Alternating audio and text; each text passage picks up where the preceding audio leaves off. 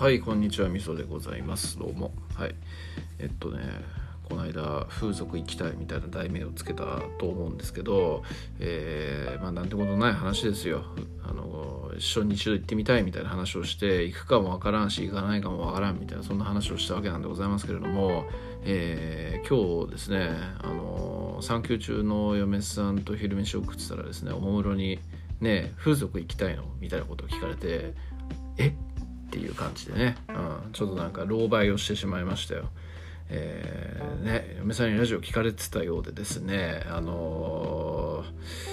ー、下手なこと言えねえなというようなことをちょっと改めて思いましたね。はい。えー、まあせっかくね、あのー、いろいろとこうね、あのー、別のチャンネルも持ってるわけなんでね、そっちの方でいや良かった話なわけなんでね。えー、ちょっとちょっとうんって感じでございます。はい。えー、まあ行くかもしれませんし行かないかもしれませんと、えー、そのラジオの通りに嫁さんには答えておきましたよという感じです。はい。えー、っとなんでしょうね。あのー、こう昔とかってあの士農工商つってね、えー、そういう言葉があるじゃないですか。武士が一番偉くて商人が一番卑しいみたいなね。で、えっと、商人ってこうなんか昔の商人っていうと冒険心にあふれているで金儲けをしている、えー、貨幣経済へのこう貨幣の方が、まあ、現物よりも強いから、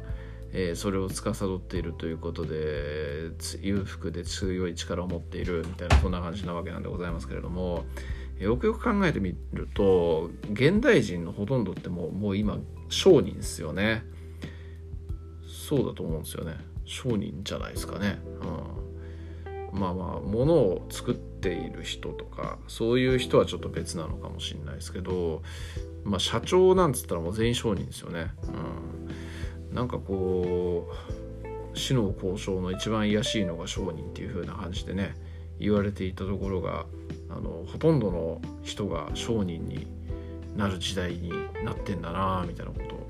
えー、思ったというだけです。別にそれに対してどうこうという話じゃないんでございますけれども、えー、なんかでも改めて今現代においてそんなこと言わないですよね、えー、みんなは商人なんで、えー、金儲けしましょうみたいなね、まあ、金儲けしましょう、金を稼ぎましょう、金を稼ぐことがステータスですみたいなそういうのはありますけどもね、えー、僕ら商人なんでみたいなそういうようなことっていうのはね、えー、あんま言わないですよね。うん、まあ、えー、何なんでしょうねっていうそんな感じです。はい。えー、ちなみに商人っていう言葉自体は昔の中国でできた言葉です。えー、昔は商戸と言われていて、えー、商商いをする人と個人って言って、えー、店を持って商売をする人と店を持たずに商売をする人みたいな感じで分かれてたらしいですね。商人っていうのは店を持たずに商いをする人で、個人っていうのは店を持って商いをする人みたいなそういうような意味合いだったらしいですね。で、えっと中国の最古の現代実在が確実視されている最古の王朝で殷っていう王朝があるんですけどね、殷っていう王朝は本当は商っていう名前で、えー、っと殷っていうのは地名なのかな、なんかそういうような感じだったような気がするんですよね。実際当時は商というふうに自分たちの国のことを呼んでいたみたいなそんな感じのような気がしていて、で、えー、っとその商が滅んで州になった時にその商のえー、人たちがしりじりになった時に、えー、商売を始めた人とか商売に強い人が多かったみたいなそういうところがあって、えー、商いをする人イコール商の人みたいな感じで商人っていう風についたみたいなそんな感じのね、えー、話があったような気がします。はい、まあ小説知識なんで本当かどうかは知りませんけど、えー、そんなうんちくでございますというところですね。はい。えーっとね、ちょっと今日はねいろいろと一つの話じゃなくて、えー、なんかどちらかと話をしようっていうふうに決めて撮ってるわけなんですけど、あのー、スポーツ漫画とかあるじゃないですか。まあこう全般的に全般的にそのジャンルっていうのはあんま好きではないんですけど、その話は再三してる通り好きではないんですが、まあ、好きな作品中のもあるわけですよ。例えばね、キャプテン翼とか僕は未だにすっげえ好きな漫画で、えー、最一番最初のキャプテン翼がねすごく好きなんで、えー、続きなんかもね惰性で読んでて、まあ、さすがに最新のやつとかまだ見てないですけど、まあまあ結構好きな作品なんですよね。で、え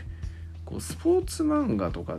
てなんかねパターンみたいなのがあるよなっていうふうに思うんですよ。えーまあ、一番ね多くのパターンとして僕が一番スポーツ漫画において嫌いなのってこうマウントの取り合いみたいなのっていうのがほぼ確実に発生するので、えー、こうなぜか人間性を否定して相手を奮起させるみたいなね、なんかこう何なんだろうなみたいな感じで思うわけなんでございますけれども、でももうほとんどのスポーツ漫画においてそういうシーンってあるんですよね。ない漫画なんてないんじゃないかな。まあキャプテン翼ってあんま比較的ないんですけど、それでもまあちょ、ちょいちょいあるんですよね。えー、まあメジャーとかなんてもうひどいですよね。家庭環境とかにまでね、あのすごいなんか人格否定みたいな言葉入ったりもするみたいな感じだったりもするし、えー、ね、青足とかに関してもね、なんかすげえこうあの相手のこう人格とかを否定して、まあ、それが心理戦みたいなそういう描写ですけど、こうなんかそういうような感じでね相手のことを屈服させようみたいな先輩とか確かいましたけどもね、そういうのとかも確実にあるし、なんかそういう発想っていうのが何なんだろうなってねいう感じで思って、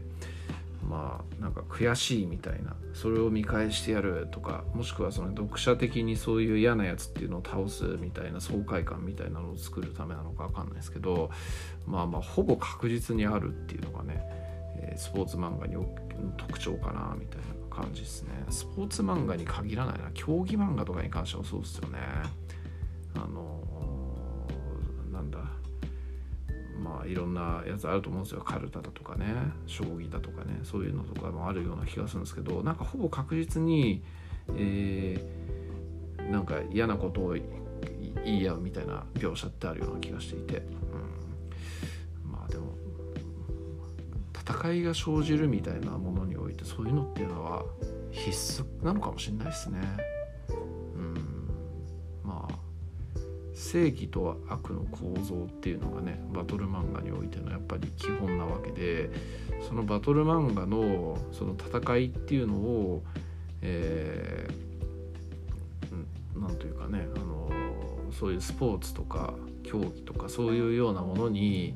えー、参考にして持ってきた時にやっぱりそういう展開っていうのが読者の、えー、なんか気持ちに触れるみたいな、そういうところがあってのそういう描写なのかもしれないなって今喋りながらちょっと思ったりはしてましたけど、まあまあとにもかくにもそういうスポーツ漫画においての展開の一つとして必ずマウントの取り合いってあるよねみたいな、そんな話なんですけど、まああんま好きじゃないよというところです。はい。あとあの確実にこうなんかいいところで怪我をするみたいな描写っていうのがね、これもすげえありがちのような気がするんですよね。キャプテン翼とか好きなんですけど、ほぼ確実に誰かがいいところで怪我するんですよね。小学校時代の決勝戦とかでもね、なんか主要さん選手が怪我をしてそこからどう相手に立ち向かうのかみたいな展開になったりとか、なんか中学生時代とかでもね、なんか早々に主人公の翼くんが怪我してね、えー、みたいな話とかもあるし、なんかやっぱこう逆境から這い上がるみたいなそういうような展開っていうのがいいんすかね。なんか怪我に限らず必ずなんか戦いの最中にトラブルみたいなのってありがちのような気がするんですよね。うん、メリハリというか、あのその戦いの中での、あの一本調子にならないようなみたいなそういうようなエッセンスなんですかね。うん、でもなんかやっぱ見てる方として、まあ、僕なんかは見てる方としてはえなんかもうこうこいつとこいつどっちが強いかのガチンコ勝負が見たいのに、なんでこう片方にハンデを負わせるようなことすんだろうみたいなね、そういうようなところがあるし、なんかこう、まあ、結局は怪我した方が勝ったりするんですけど、そうするとなんか結局気合と根性で勝ったんやみたいな感じで、実力実力なんだけどもなんかガチンコ勝負とかではないみたいな、なんかそういうような感じ、カジマのクソ力が発生された結果勝ったみたいなね、なんかそういうような感じの描写に覚えてしまって若干萎える要素でもあるんですよね、うん、なんか最近マガジンのアプリで、えー、なんか競馬の漫画みたいなのがやってるんですよね。でなんか今走ってるんですけど、あなんかすげえいいところ、あいい感じじゃん、どっちが勝つんだろうみたいなところで、なんかおもむろに騎手が腰に違和感を覚えたみたいな感じになってて、なんだそれみたいな、ここでなんかガチで戦ってどっちが勝つかでええやんみたいなね、そんな感じに思うんですけど、まあでもそういう要素を入れた方がなんかあの見てる方としてはメリハリを感じるみたいな、そんな感じなんですかね、うん、分かんねえな分かんねえけど、まあ、いざなかったら多分あのメリハリがない漫画みたいな感じにと思ってしまったりするんですかね、まあ、よく分かんないですね。まあでもそっか、なんかガンダムガンダムとかそういうのとかでもね、なんか相手を倒そうとした瞬間になんか敵が別のところからなんか銃が来るみたいな、そういうのとかもあったりしますしね、えー、なんかやっぱその決着がガチンコ勝負で決着してしまうとそれでもう話が終わっちゃうけど、ハンデとかがあった状態で戦ったりすると、えー、また次にリベンジしてやるぜみたいな展開とかにもなりやすいみたいな、そういうところがあるんですかね。その場限りで関係性が終わらないみたいなね、そんなのがあるのかもしれないなというようなことをちょっと思いました。はい、まあ、えー、スポコン漫画、